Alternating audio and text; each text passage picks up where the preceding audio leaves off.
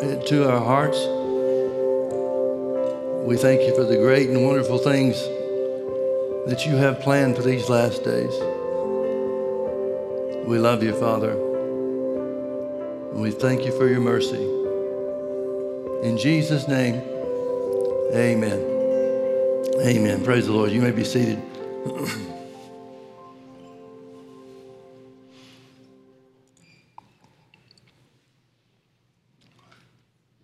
I want to start this morning in, in James chapter 1, beginning in verse 21. Wherefore, lay apart all filthiness and superfluity of naughtiness. Aren't you glad that the King James translation helps us so much in that respect?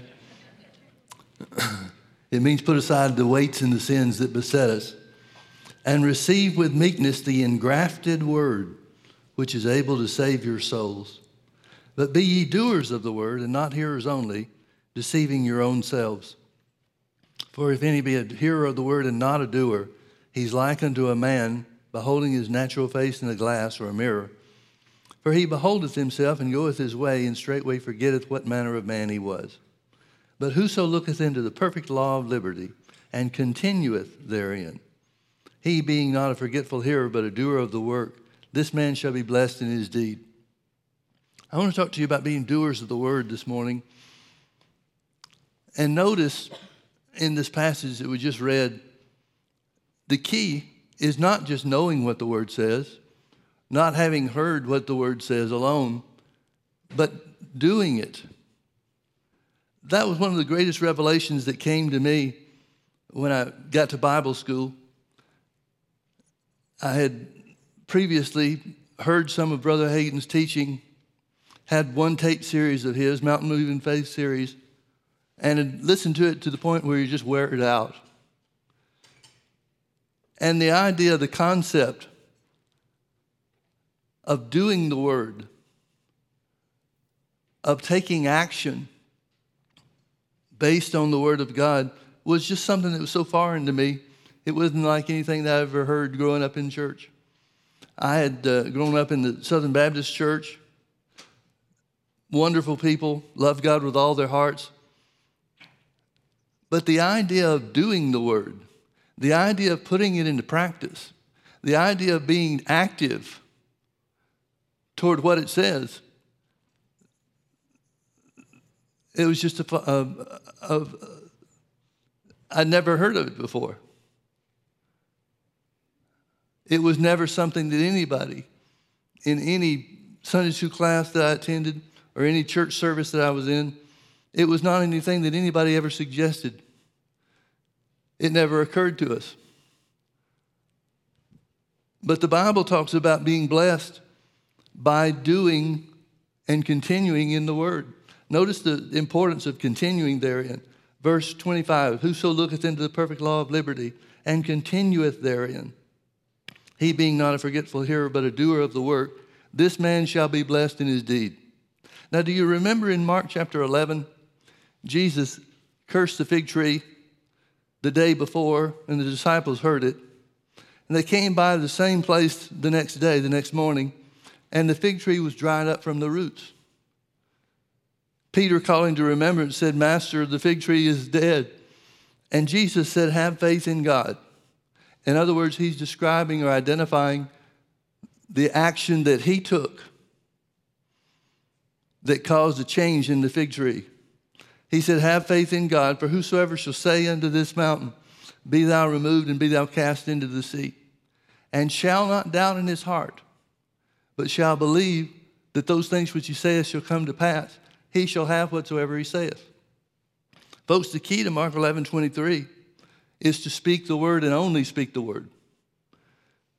The key to faith, the kind of faith that works, is to say what you desire based on the authority that we have from God Himself and continueth therein.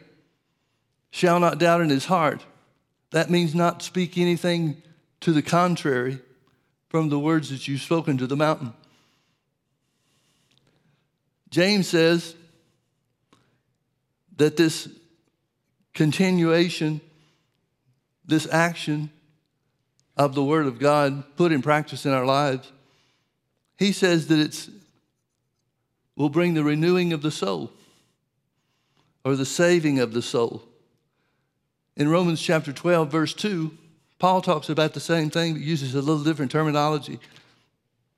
He says, Be not conformed to this world, but be transformed by the renewing of your minds. The Word of God is the key to being having your soul saved. The Word of God is the key to renewing your mind. Now, James is certainly not talking about being saved. When he speaks of the saving of the soul, he's not talking about the new birth. The people he's writing this to are already saved and spirit filled.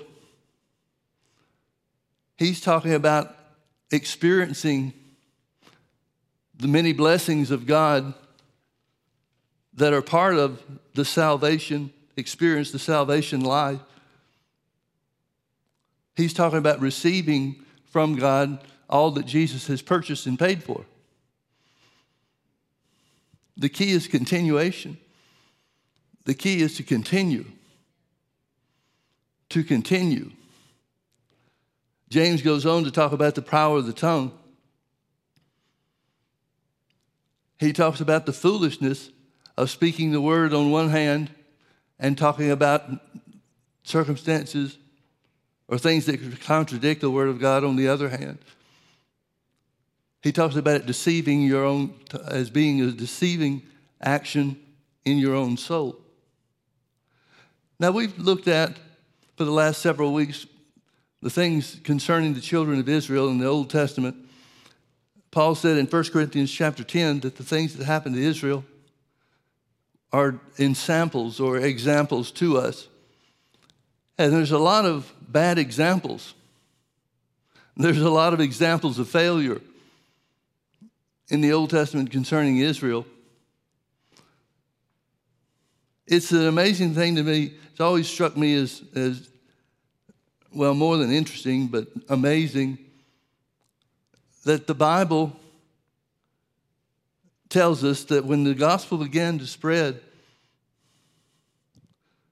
we know that Paul was one of the great proponents of the spreading of the gospel. Paul recognized the gospel to be the power of God at work. In Romans 1:16 he said, "I am not ashamed of the gospel of Christ." Well, the gospel of Christ is the word of God concerning everything Jesus did. He said, "I'm not ashamed of the gospel of Christ, for it is the power of God unto salvation." This word salvation is an inclusive term. It means to rescue, it means to save, it means to heal, it means to deliver. All of that is in the salvation plan, the salvation package that Jesus died and purchased with his own blood. So, if the Word of God is the answer, if the Word of God is that which keeps you from being conformed to the world, but rather transformed by the renewing of your mind, if it's the saving of the soul, if it's the power of God unto salvation, meaning any and every blessing, then why wouldn't we put all of our efforts into speaking the Word of God, acting on the Word of God, and maintaining it in our lives?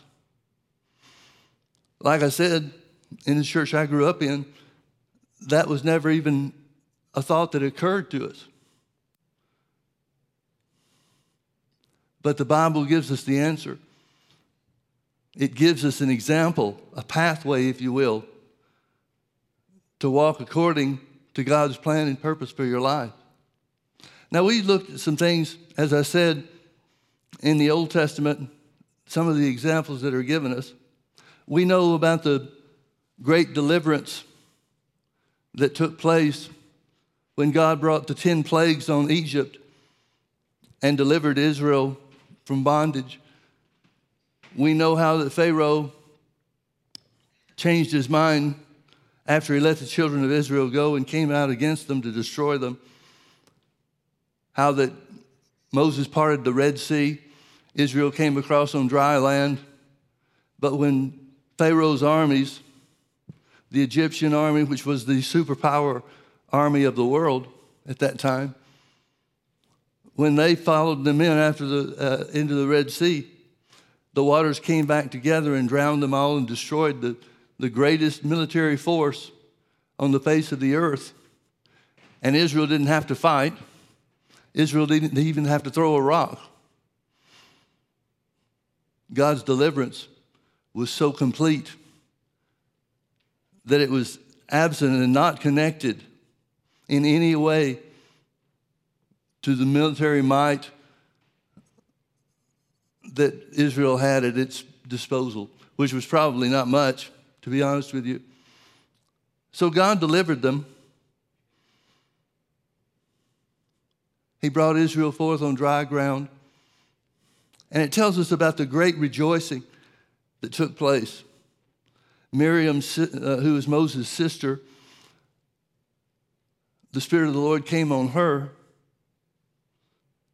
and she led the singing, so to speak, for all of Israel because of the great deliverance. But then three days later, the children of Israel are murmuring and complaining against Moses because he brought them to a place that had water, but the waters were bitter.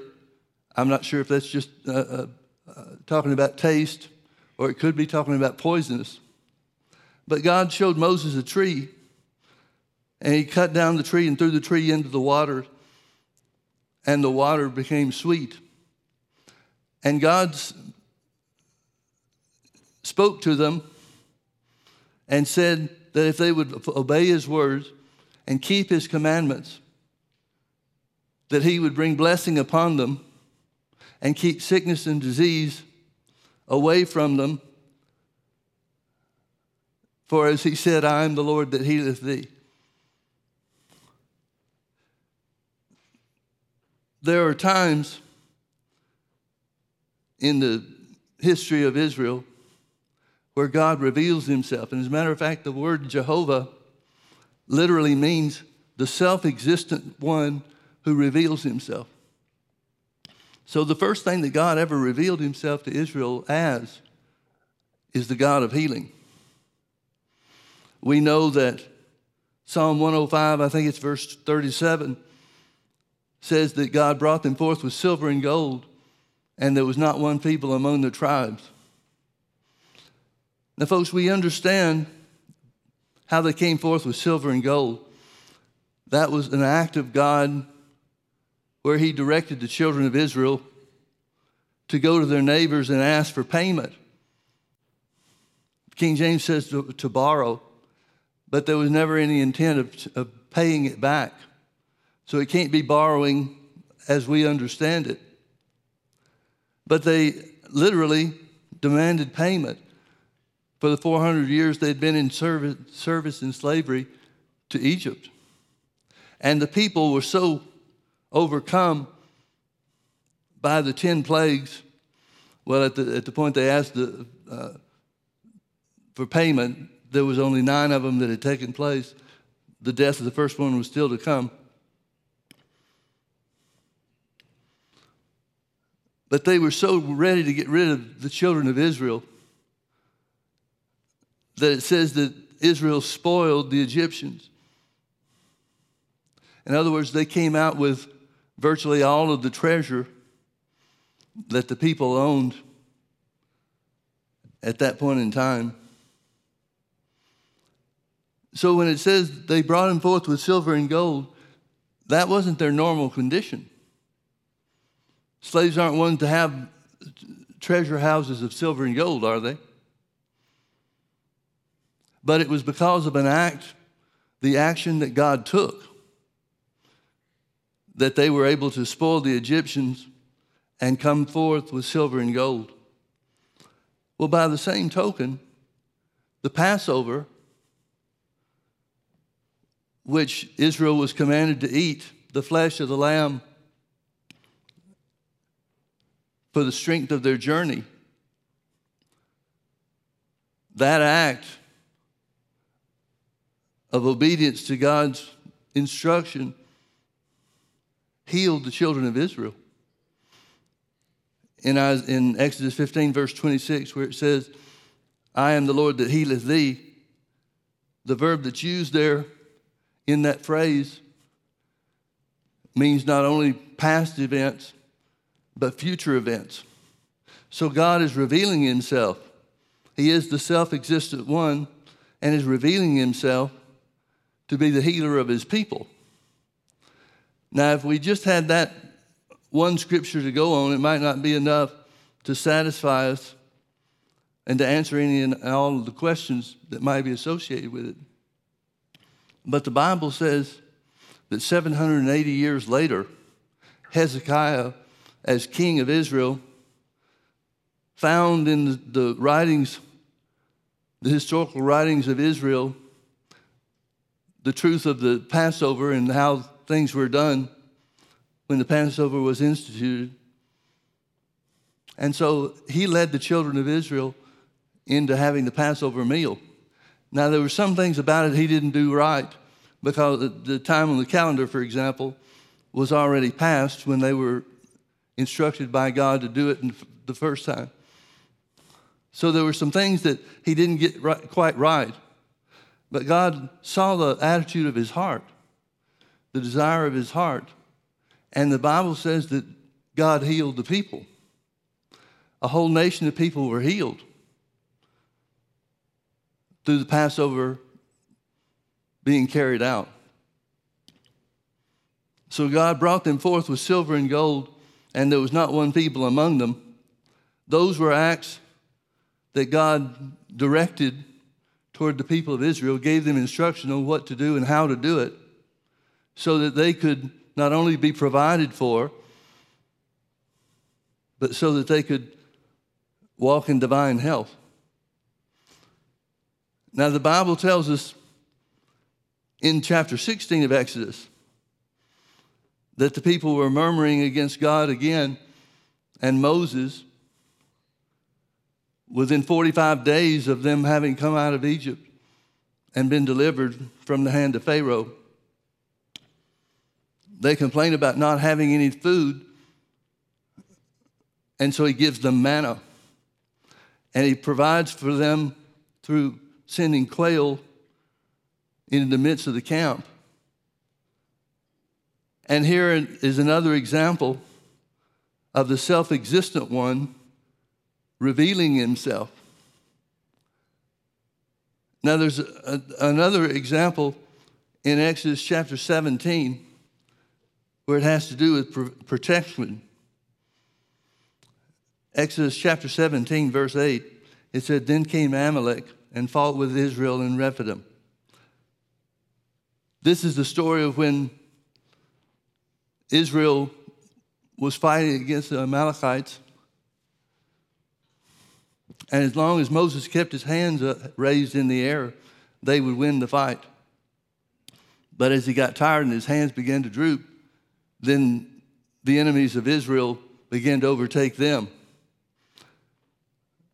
So Aaron and Hur, two people that were helping to support Moses, set him on a rock and they held his hands up. And so the victory was won. And God revealed himself again. The second redemptive name. He identifies himself as Jehovah Nisi. The word Nisi means banner, but it really identifies with victory. Now, one of the things that's important about this is because we see the children of Israel rebelling against God, speaking against God, murmuring against Moses. We see all these things taking place. And in chapter 17 of Exodus, verse 7, it tells about uh, the name that they gave to the place. And he called the name of the place Massah and Meribah because of the chiding, that means complaining of the children of Israel, and because they tempted the Lord, saying, Is the Lord among us or not? Now, that last phrase is what I want to draw your attention to. They tempted the Lord. That's what's going to happen in Numbers chapter 13, where the 10 spies 10 of the 12 spies came back from Israel, or from the promised land rather, to the Israelites. the camp of Israel. And they say that we aren't able to take the land. And God calls that tempting him. Well, here in Exodus chapter 17, verse 7, is a good explanation of what tempting the Lord is.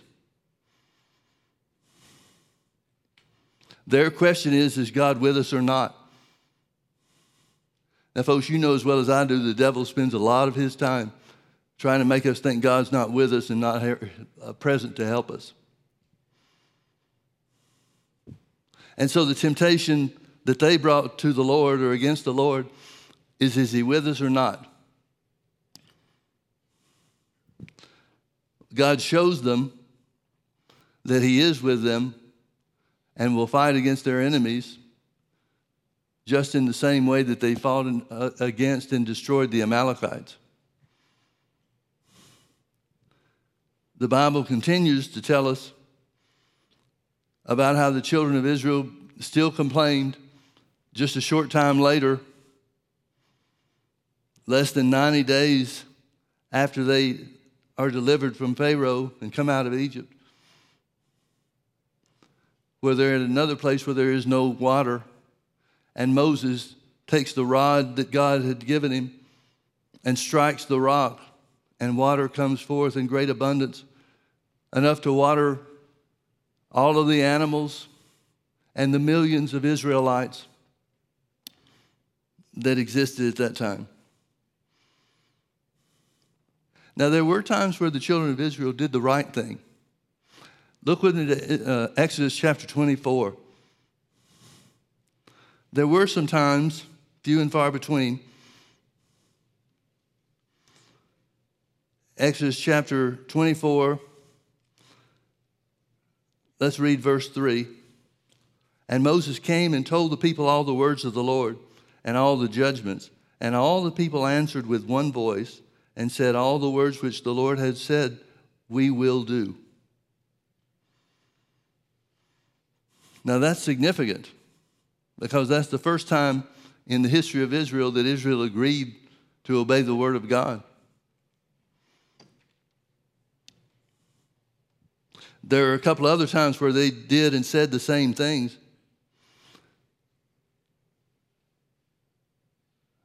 But we see examples of Israel time after time after time where they just don't hold on to the same commitment. Or the commitment that they make is a very weak one because they allow the circumstances to overcome them, even though God has identified the means and the way to victory. There are some things that God does and shows to Israel. Look at, we're already in chapter 24. Look at verse 10. It says, And they saw the God of Israel, and there was under his feet, as it were, a paved work of the sapphire stone, and as it were, the body of heaven in his clearness. God showed himself to Israel in an unusual manner that there is no parallel for in any other place in Scripture. He literally showed himself to them. They had seen the plagues in Egypt. They saw the miracles that took place. They saw the mir- miracles of deliverance in the destruction of Pharaoh's army. They saw God providing for them water where there was no water, water from a rock, in such abundance that it satisfied the millions of people that were there. He gives them bread, manna, which means wonder. Nobody had ever seen anything like it. And then he overcomes their enemies, as with the Amalekites. All of those things were designed to show the children of Israel that God was with them.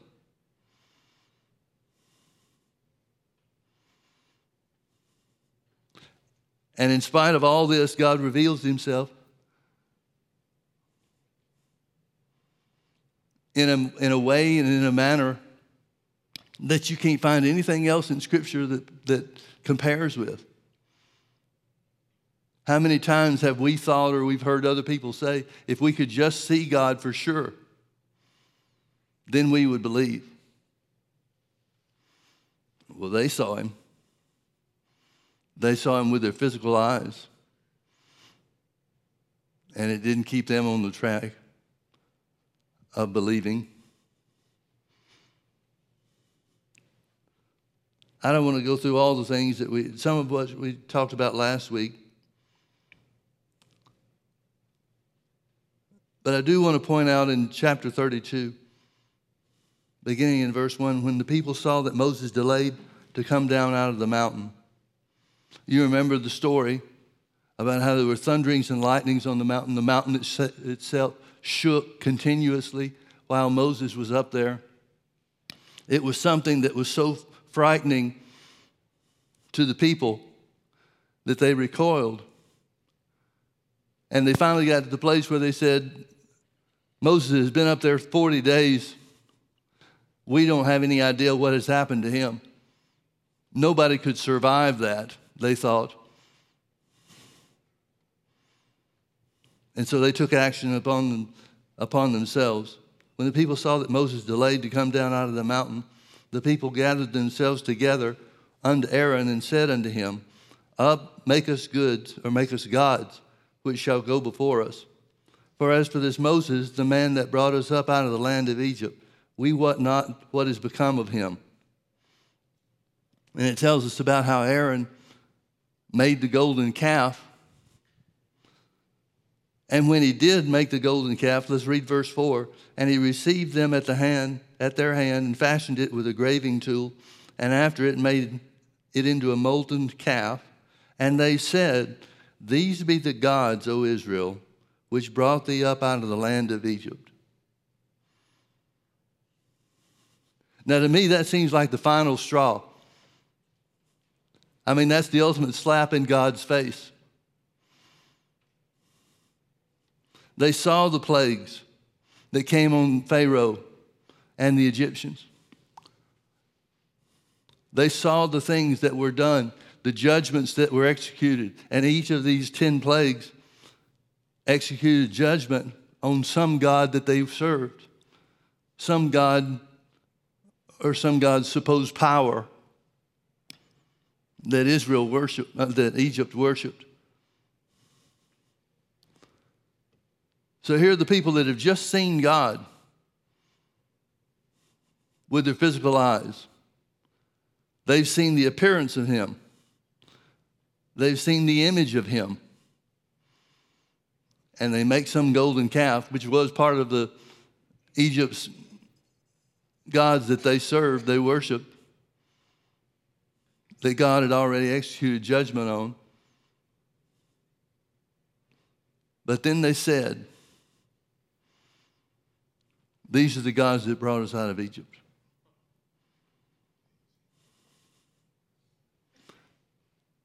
Now we saw evidence in chapter 17, I believe it was, where they said, We will do what you command us, Moses. You tell us what God's word says, and we'll keep the, the commandments. But now, just a short time later, really within a matter of a couple of months, they're worshiping a golden calf and claiming that the, this God that's represented by this golden calf, golden calf is really the one that delivered them from Egypt. Folks, one of the things I find interesting about how God has established His church, and I alluded to it a little bit earlier. But one of the things that, that uh, Paul did in the spreading of the church and the establishing of the church among the Gentile nations is that he taught them about the history of Israel. He taught them about God's dealing with Israel in the Old Testament. He taught them about Abraham's covenant with God. He taught them things that they would not have known except for the spreading of Christianity and the establishing of the church. Israel's history didn't mean anything to anybody, including Israel for the most part. But Paul comes in and begins establishing and, and setting up churches by the direction of God. He speaks some to the Hebrews, and you could understand why identifying parts of Israel's history among the Jews would be productive. But by and large, the Gentiles are the ones that make up the churches that Paul established. And he's teaching the Gentiles Israel's history. He's teaching about the self reliant one that reveals himself to people that would care less, could care less about the history of another people.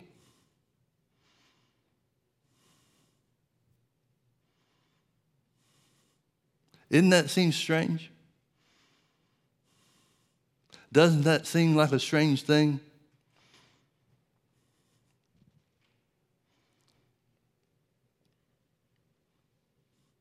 Well, one of the things that we see in Israel's history is the back and forth among the Israelites, believing one thing one day and saying so, and believing something completely opposite to them the next day and saying so. James talks about this and talks about it being double minded. A double minded man, he said, was unstable in all of his ways. Again, we're back to the concept of continuation or continuing in the Word. Well, you know the story. They came to the edge of the promised land in Numbers chapter 13. Moses sends 12 spies, one person for each of the 12 tribes of Israel, into the promised land, tells them to come back and report to them where the people are living, whether they're living in the plains or if they have walls, uh, cities with walls around them. He told them to bring evidence of the fruit that they found. And they did. And 10 of the 12 brought up an evil report of the land which they searched, saying, The land eats, is the land that eats up the inhabitants thereof. The people are great and strong and well defensed behind these walls of the cities, and we can't do it.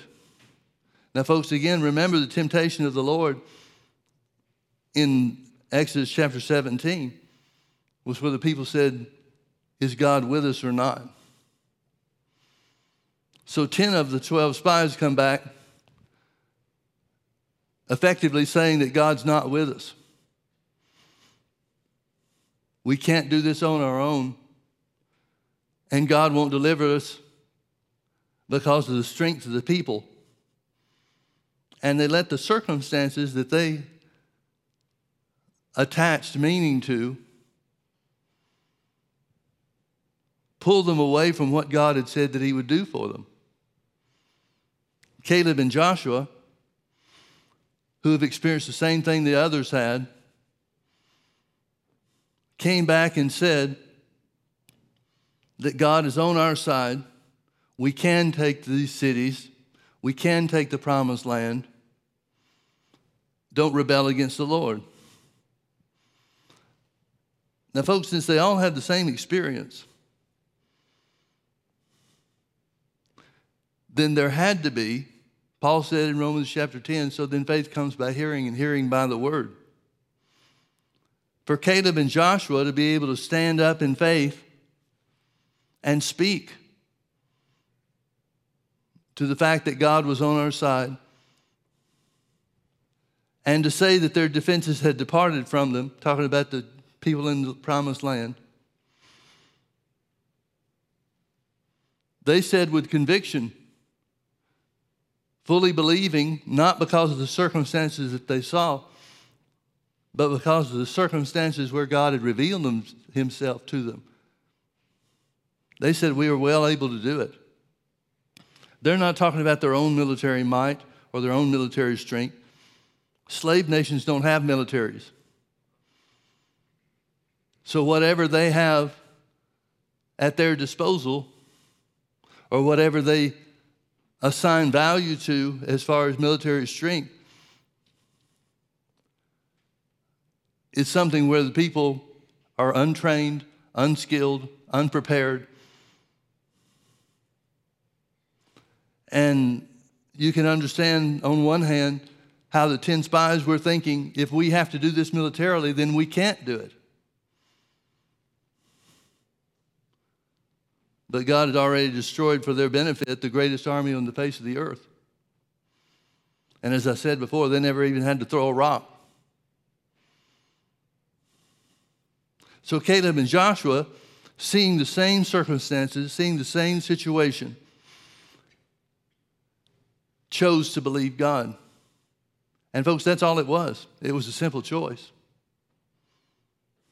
They're looking at this thing from the standpoint of God performing the 10 plagues, bringing about the 10 plagues on the Egyptians, and delivering them through the Red Sea. And then not only that, but on the way to the promised land, he provided food and water for them. He provided a victory over the Amalekites. Now, we don't know too much about the Amalekites, but whatever army and military force they put together would have to be greater than the Israelites. They'd have to be well, better trained than whatever Israel put out on the field, the battlefield. But even at that, God provided victory, a supernatural victory through keeping Moses' hands in the air.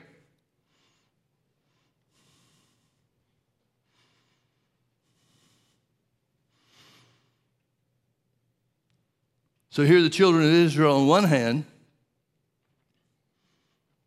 say to Moses, Whatever you tell us that God says to do, we'll do.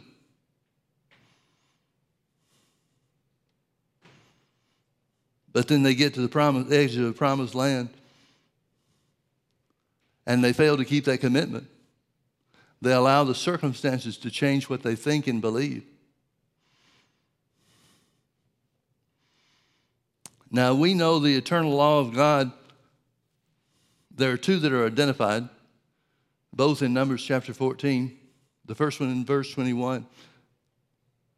God says, As truly as I live, the earth shall be filled with the glory of the Lord. And then in Numbers chapter 14, verse 27, the second eternal law of God is that he told Moses, Say unto the people, As they have spoken in my ears, so shall I do unto them. So just as Jesus identifies the operation of this thing called faith, whosoever shall say to the mountain, Be thou removed and be thou cast into the sea, and shall not doubt in his heart, but shall believe that those things which he saith shall come to pass, he shall have whatsoever he saith. Faith is of the heart. And that faith of the heart is exercised or revealed, expressed or revealed by the words that you say.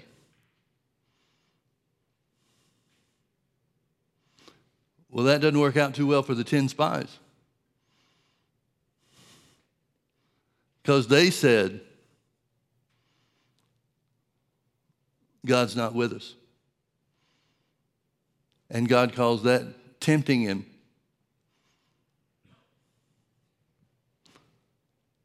They assumed and they decided that they were inadequate and God's help was not for them. Folks, that's one of the reasons why the Bible says over and over again, I'll never leave you nor forsake you. No matter what battle you're in, no matter what circumstances you face, no matter what is happening in the world around us. He said, I'll never leave you nor forsake you. But what makes the difference between Caleb and Joshua and these 10 of the other, the other 10 spies? They had faith and they expressed their faith that God was on their side and God would deliver the promised land into their hands. So there had to be enough of God's word spoken for them to have faith in or develop faith to stand with God. And God certainly wanted the children of Israel to take the promised land. But because of what they said and the fact that they turned away and rebelled against God, it cost them 40 years in the wilderness. 40 years of wandering around where they could have been in the promised land. But because of the unbelief of the congregation of Israel,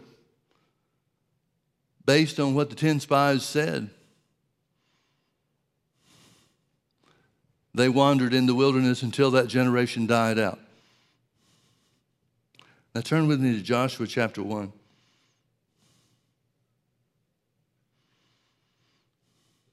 Now, after the death of Moses, the servant of the Lord, it came to pass that the Lord spake unto Joshua the son of Nun, Moses' minister, saying, Moses, my servant, is dead.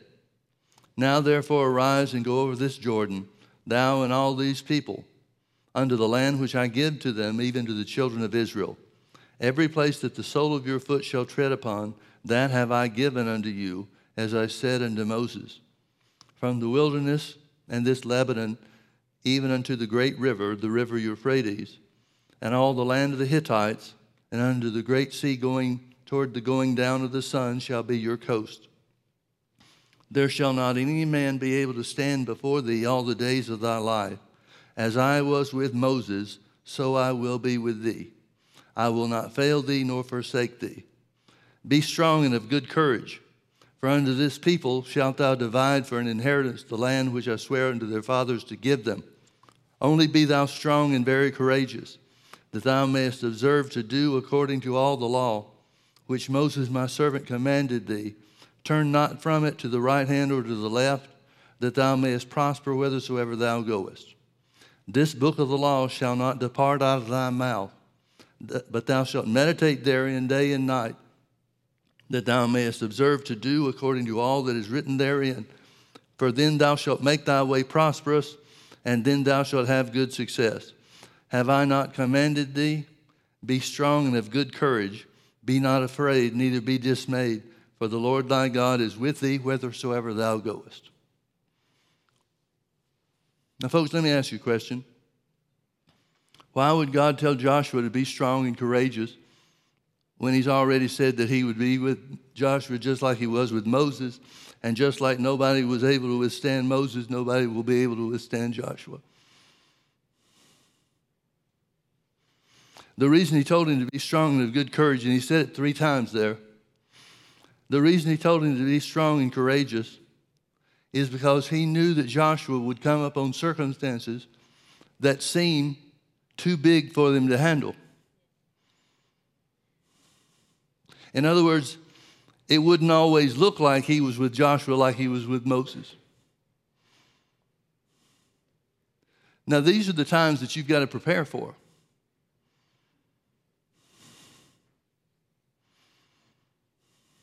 It's easy for anybody to praise God when healing comes. It's easy for anybody to praise God when He prospers you.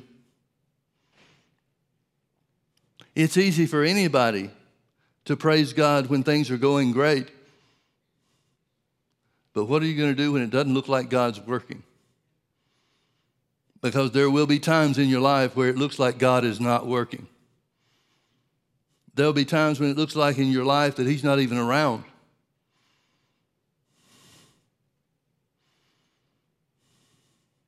But God's commandment to Joshua is twofold one, be strong and very courageous and the other is meditate in the Word.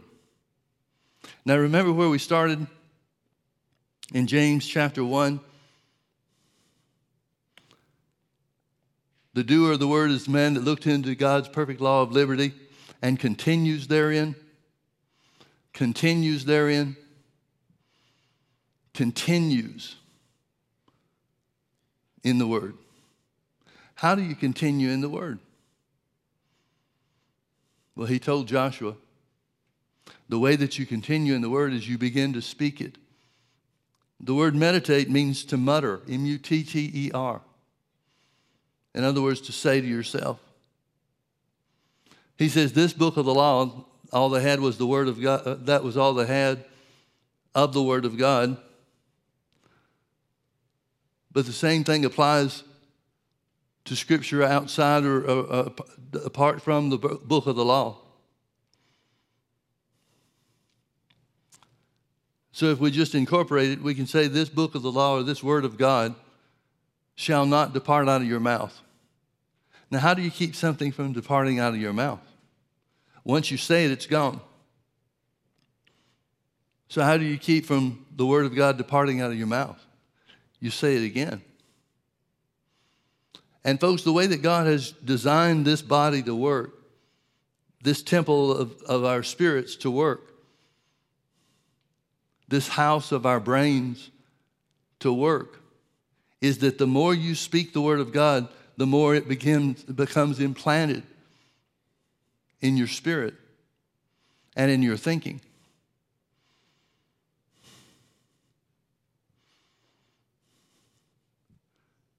There should not a day of your life go by that there's not at least one scripture you're thinking on and speaking to plant on the inside of your heart. I know a lot of people put a lot of stock into reading the Bible, and that's a great thing to do. But you'll get further with meditating in, in just one scripture than you will reading 10 chapters per day. Because the more opportunity you have to speak the Word of God, the more and more it becomes implanted in your spirit, the more and more it takes root in your spirit and in your thinking. You should always be meditating on the Word of God. Now, some people say, well, where do we start? Well, what do you need help in? God told Joshua that if he would meditate in the Word, day and night. Now, folks, get this. Day and night belongs to meditating in the Word, but the rest of your time is yours.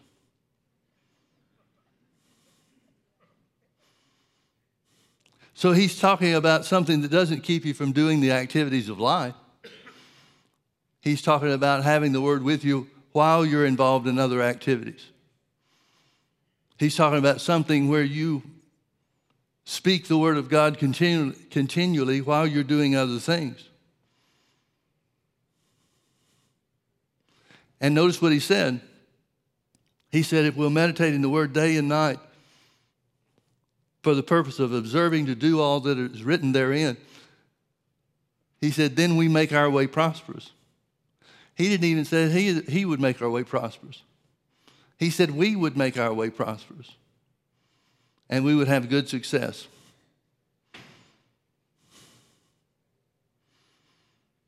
The answer is in the Word. Just as Paul said that the gospel of Christ, or the Word of God, is the power of God unto salvation rescue, deliver, make safe, make sound, and heal. Paul said the Word of God, the spoken Word, is what brings those blessings into your life which makes the truth of the Word of God a reality in your life, in your Christian walk. So, what does Joshua do? He turns around and talks to the people. Verse 10 Then Joshua commanded the officers of the people, saying, Pass through the host and, compare, and command the people, saying, Prepare you victuals, for within three days you shall pass over this Jordan to go in to possess the land which the Lord your God giveth you to possess it.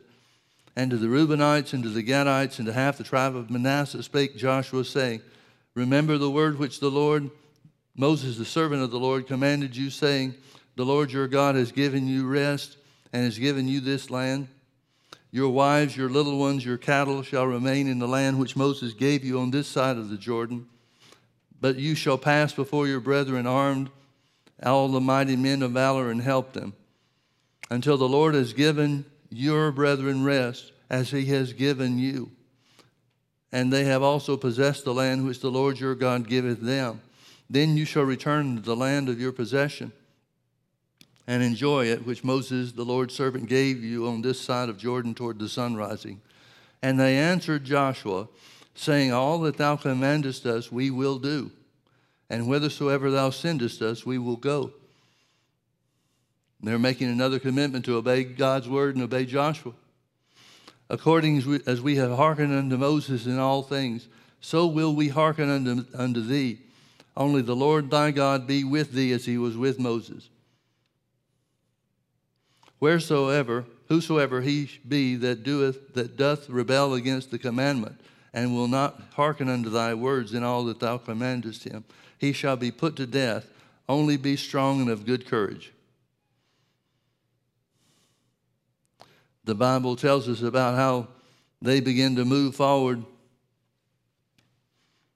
They took the ark of the covenant and put it on the shoulders of the priests and went to the, the Jordan River, the edge of the Jordan River. And when their feet touched the edge of the Jordan River, the Jordan River parted, just like the Red Sea had for their fathers 40 years earlier. The priest walked out to the middle of the Jordan River and stood still while all the, the 12 tribes of Israel, these millions of people, probably uh, certainly a greater number now than what came out of Egypt, because of the 40 years of having children that had taken place. So all of these millions of people passed over the Jordan River to the other side into the promised land. When everybody was over, the priests came out and the waters came back together. Now, the Bible says this happened over close to the city of Jericho. So Jericho, the people of the city, come out to the walls, look over, look down from the walls, and see everything that God is now doing for the children of Israel, just like they had heard about 40 years before.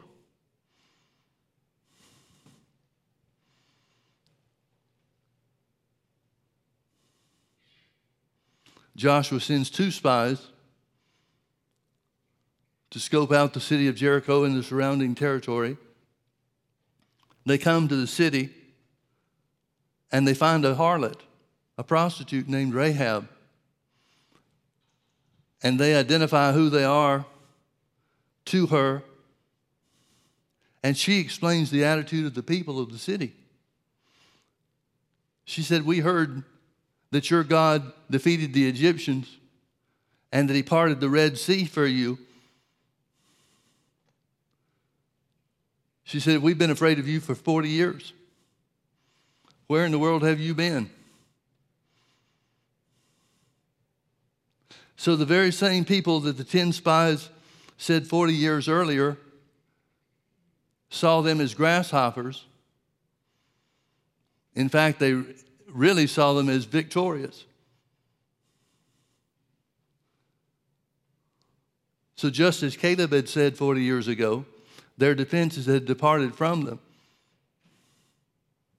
They have wasted 40 years of their lives. Because they wouldn't accept God's promise to be with them and help them, to deliver the land into their hands.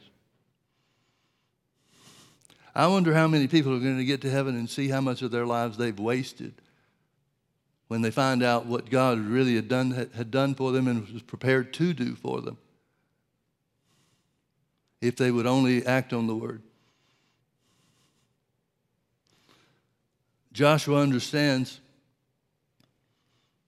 by the direction of the Lord how this battle at Jericho is going to go. He tells the people, here's what we're going to do. We're going to take the army and the Ark of the Covenant, and we're going to walk around the city of Jericho one time every day for six days.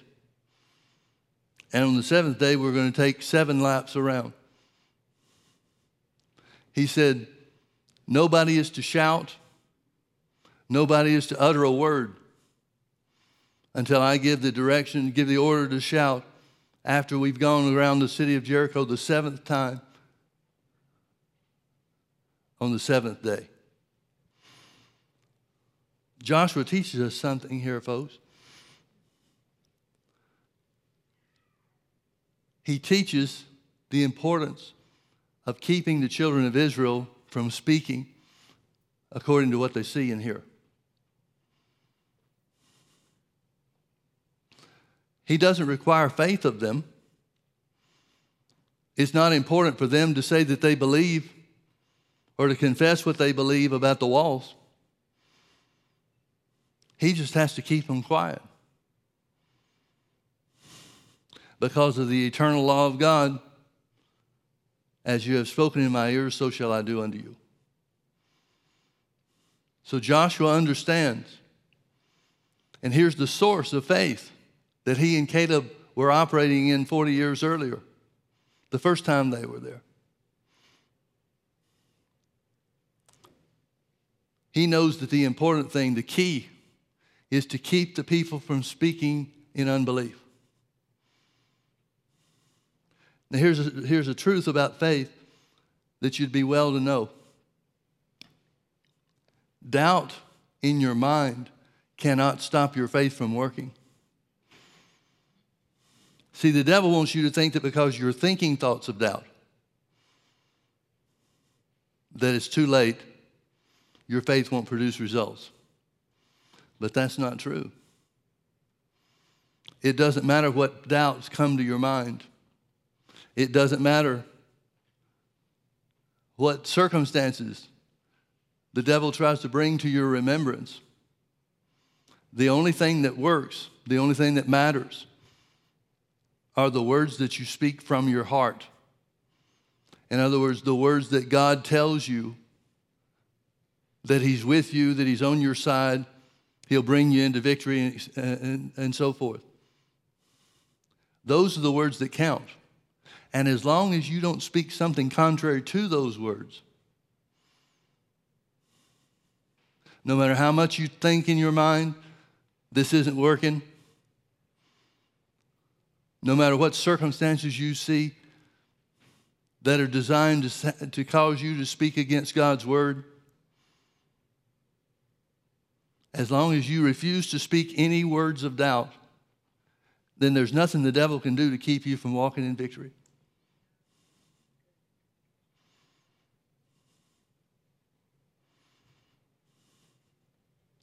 Moses had thoughts of doubt. Joshua had thoughts of doubt.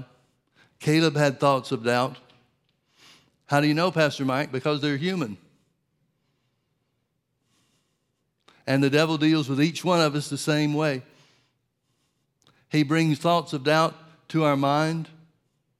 He tries to make us say. He tries to push us into saying or speaking against God's word. But remember, the, the eternal law of God is not that God will deal with you according to what you think, He deals with you according to what you say. Joshua knows if he lets these people speak, if he lets these people say what they think about the wall,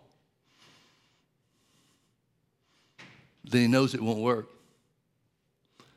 So, from the time, the first day that they go to encircle the city of Jericho, he has issued a command that nobody can say a word, not just when they're circling the city, but when they're back around the campfire too.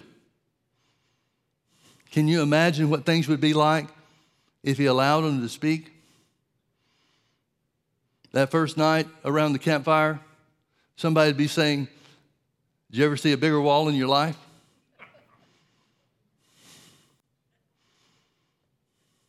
Somebody else would speak up and say, Yeah, that thing looked to be 100 feet tall. Then somebody else would speak up and say, Yeah, and you can't hardly tell from the outside, but it's 50 feet wide or thick.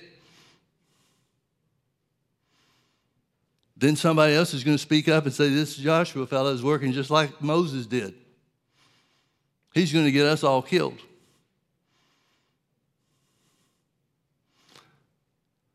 But Joshua was smart enough to know that if they're going to win the battle, he's got to keep the, spe- the people from speaking against God's promise. So he says to them, Nobody says a word for seven days until I give the order to shout. They've already committed. They already said that they'd do whatever he commanded them to do. And in fact, they would put to death anybody that didn't obey what Joshua said. So they're, they're all in now. They're fully committed. Of course, you know the end of the story. On the seventh day, they take seven laps around the city.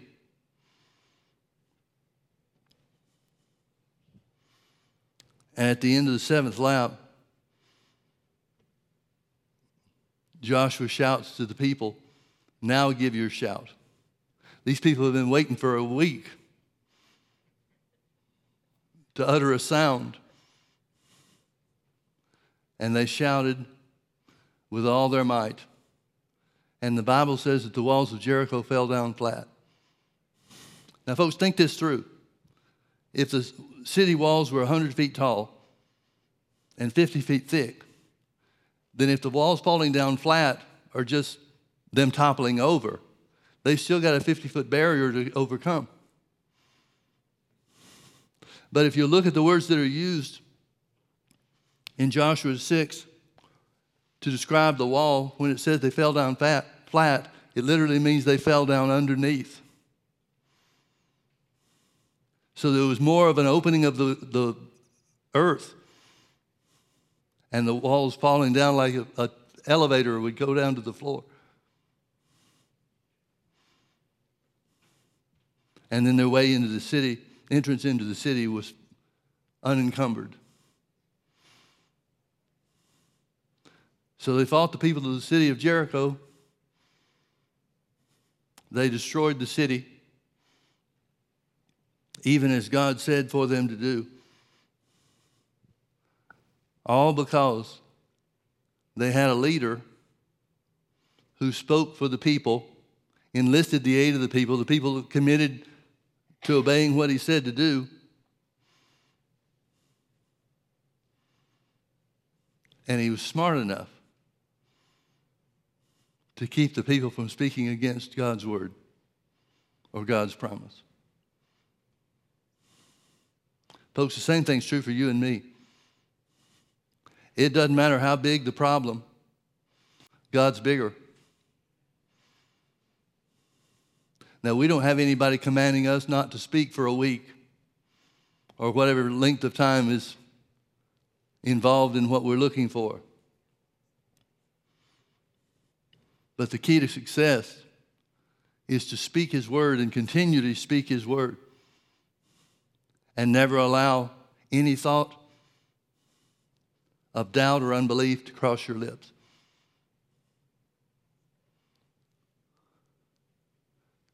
Doubt, uh, faith will work in your heart, even with doubt in your mind. Once you speak the word of faith, never, ever, ever say anything to contradict it. That's the kind of faith that brings results. That's the kind of faith that overcomes the devil. That's the kind of faith that moves mountains. Let's pray. Father, we thank you that you are always with us. You'll never leave us nor forsake us. We thank you, Father, that there's no obstacle that's too big for you. There's no enemy that can defeat you. So, Father, we declare that we do not fear for anything because you are with us. We will not be confounded or dismayed because you are our God. We declare that we walk in health. We declare that we walk in provision. We declare that we walk in the blessings of God in every possible way because of what Jesus has purchased for us and because of what your word declares.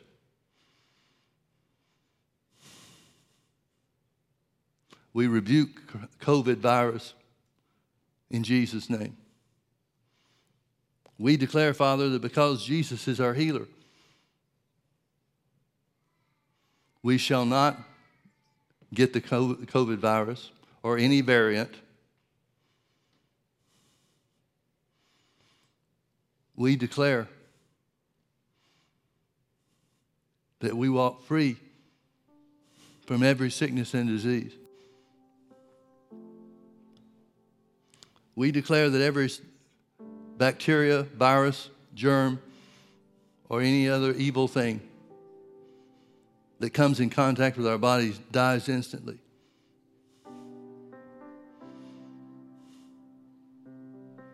Thank you, Father, that because we keep our minds on you through the confession of your word, we thank you, Father, that you keep us in perfect peace.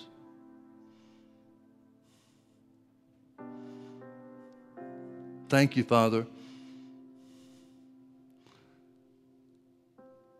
that your word is the means of victory over every enemy, over every circumstance, over every evil thing.